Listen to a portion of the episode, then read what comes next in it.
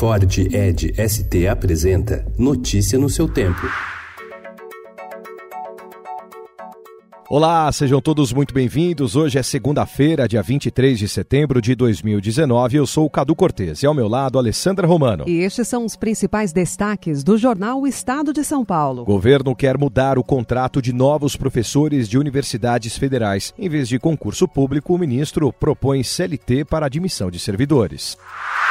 5G do Brasil vira alvo de disputa entre Estados Unidos e China.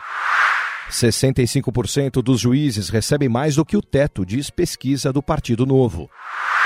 Com a persistência de supersalários no funcionalismo, parlamentares podem resgatar projeto que sujeita penduricalhos ao teto.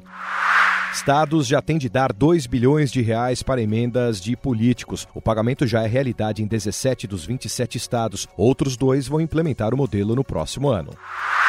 De volta à esquerda, pouco mais de um ano depois de deixar o MDB e anunciar que não disputaria mais cargos eletivos, Marta Suplicy quer se reconectar com a esquerda e retomou a militância feminista.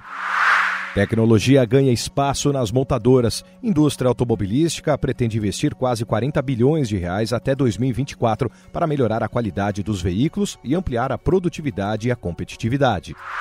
Assassinato de criança cria embate sobre o pacote anticrime do ministro Sérgio Moro. Trump admite diálogo com o líder ucraniano. Árabes indicam rival de Netanyahu para Premier. Altos e baixos. Demi Moore conta em livro Vida que tentou proteger. Árbitras em alta. Curso para juízes tem recorde de inscrições femininas. Notícia no seu tempo. É um oferecimento de Ford Edge ST, o SUV que coloca performance na sua rotina até na hora de você se informar.